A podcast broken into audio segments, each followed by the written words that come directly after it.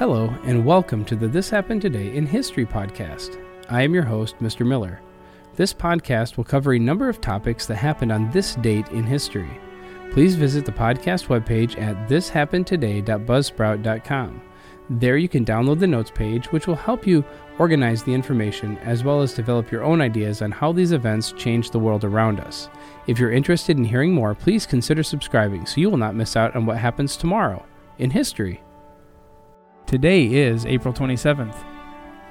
In 1954, the movie White Christmas was released, and here is a review from Bosley Crowther in the New York Times from October 15th of 1954.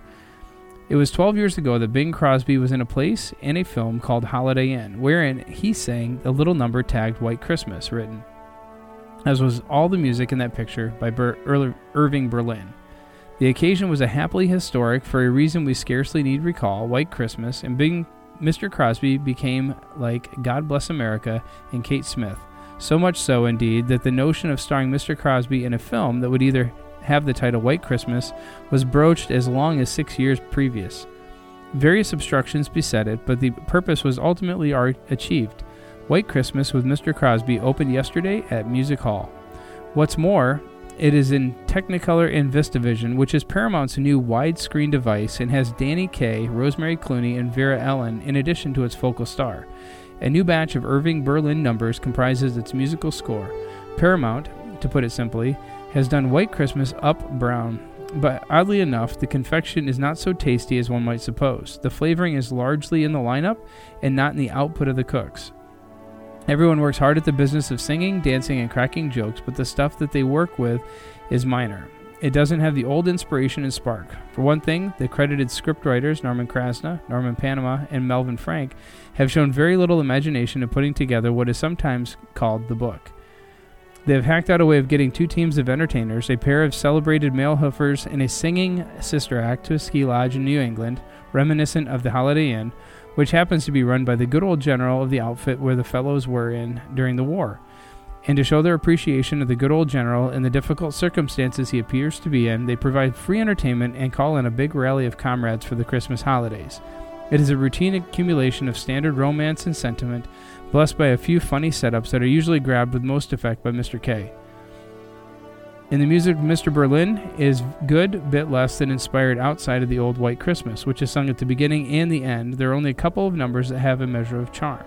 One of these is Count Your Blessings, a song of reassurance that Mr. Crosby and Miss Clooney chant, and another is The Best Things Happen While You're Dancing, which Mr. Kaye sings too, and which he and Vera Ellen cavort. Three numbers are given over to the admiration of generals and army life, which seems not alone in extravagance, but a reckless audacity. Even the sweetness of Dean Jagger as the old general does not justify the expense. Someone's nostalgia for war years in the USO tours has taken the show awry. Fortunately, the use of VistaVision, which is another process of projecting on a wide flat screen, has made it possible to endow White Christmas with fine pictorial quality. The colors on the big screen are rich and luminous, the images are clear and sharp, the rapid movements are got without blurring or very little, such as is sometimes seen on other large screens.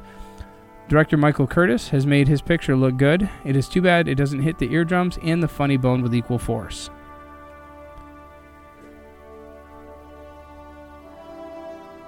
In 2005, aviation history was made when the first A380, the world's largest commercial aircraft, successfully took off on its maiden flight, leaving Blagnac International Airport in Toulouse, France at 10:30 local time from runway 32L.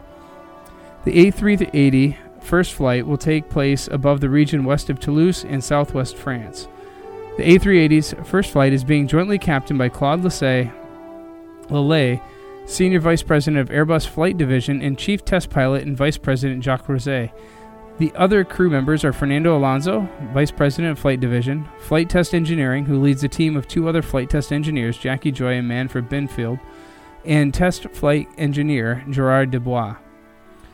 For its first flight, Airbus's 21st century flagship carrying the registration FWW0W took off at a weight of 421 tons which is about 928,300 pounds, the heaviest of ever of any civil airliner to take off to date. It is powered by four Rolls Royce Trent 900 engines. In addition to water ballast, the equipment on board the A380 comprises a full set of flight test instrumentation to record thousands of parameters necessary to enable in flight performance analysis. Being a true twin aisle double decker, the test A380 is fitted with two test instrument sets and working stations, one at the main deck and another on the upper deck. Prior to taking off, the A380 had successfully completed a series of ground tests, which started in the summer of 2004 when the electrical power was put on for the very first time, so called Power On milestone. Since then, Airbus has systematically and exhaustively tested all of the A380 systems from hydraulics to electronics and all parts of the airframe structure, including static testing and wing and fuselage load testing, a program that has been carried out over thousands of hours at centers across France, Germany, and the UK. The first flight marks the beginning of a flight test campaign involving as many as 2,500 hours of test flights on a total of five development aircraft. This rigorous sequence of test flights will lead to the certification of the A380 by the European and U.S. airworthiness authorities, allowing the world's largest commercial airliner to enter the service in the second half of 2006, with first operator Singapore Airlines. Airbus has optimized the A380's flight performance and economics by incorporating cutting edge technologies in systems and materials. It benefits from the significant weight savings brought about by composites and other advanced materials, which comprise 25% of its structure, and from the weight reliability and cost benefits of new systems such as its 5000 psi pressure hydraulic system. It also benefits from an advanced cockpit with the latest interactive displays and avionics that retains the unique benefits of Airbus's operational commonality between all fly by wire models. The 555 seat A380 Airbus, newest and largest aircraft, offers unequaled passenger comfort, longer range, and much lower operating costs thanks to state of the art technology and its engines minimized noise, fuel burn, and emissions. The A380 is a significant evolutionary step in the history of commercial aviation that promises to ease congestion at major airports by transporting more people more efficiently than ever on the world's major air routes. To date, 15 customers have announced firm orders and commitments for a total of 154 A380 family aircraft, comprising 127 passenger aircraft from 13 customers and 27 freighters from 4 customers. The freighter version of the A380, the A380F, will enter into service in 2008. And finally, in 1994, more than 22 million South Africans turned out to cast ballots in the country's first multiracial parliamentary elections. An overwhelming majority chose anti apartheid leader Nelson Mandela to head the new coalition government that included his African National Congress Party, former President F.W. de Klerk's National Party, and Zulu leader Mangosuthu Buthelezi and Katha Freedom Party. In May, Mandela was inaugurated as president, becoming South Africa's first black head of state. In 1944, Mandela, a no- lawyer, joined the African National Congress, the oldest black political organization in South Africa, where he became a leader of Johannesburg's youth wing of the ANC. In 1952, he became deputy national president of the ANC, advocating nonviolent resistance to apartheid, South Africa's institutionalized system of white supremacy and racial segregation. However, after the massacre of peaceful black demonstrators at Sharpeville in 1960, Mandela helped organize a paramilitary branch of the ANC to engage in guerrilla warfare against the white minority government. In 1961, he was arrested for treason, and although acquitted, he was arrested again in 1962 for illegally leaving the country. Convicted and sentenced to five years at Robben Island Prison, he was put on trial again in 1964 on charges of sabotage. In June of 1964, he was convicted along with several other ANC leaders and sentenced to life in prison. Mandela spent the first 18 of his 27 years in jail at the brutal Robben Island prison. Confined to a small cell without a bed or plumbing, he was forced to do hard labor in a quarry. He could write and receive a letter once every six months, and once a year he was allowed to meet with a visitor for 30 minutes. However, Mandela's resolve remained unbroken, and while remaining the symbolic leader of the anti apartheid movement, he led a movement of civil disobedience at the prison that coerced South African officials into drastically improving conditions on Robben Island. He was later moved to another location where he lived under house arrest. In 1989, F.W. de Klerk became South Africa's president and set about dismantling apartheid. De Klerk lifted the ban on the ANC, suspended executions, and in February of 1990 ordered the release of Nelson Mandela. Mandela subsequently led the ANC in its negotiations with the minority government for an end to apartheid and the establishment of a multiracial government. In 1993, Mandela and de Klerk were jointly awarded the Nobel Peace Prize.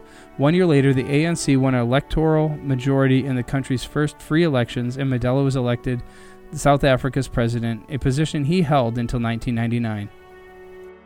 You have been listening to the This Happened Today in History podcast. I thank you for listening, and I hope that you have enjoyed learning about historical events from the past. Thank you to the following websites for their information regarding today's topics ThePeopleHistory.com, the movie White Christmas reviewed on NYTimes.com, France Airbus A380 on Airbus.com, and South Africa's Nelson Mandela at History.com. The music used as the background track for this podcast is Americana, created by Kevin MacLeod on Incompetech.com. If you enjoyed this information and would like to hear more, please consider subscribing, as this will keep the historical events in your feed in the morning for each day. I hope you have a great day.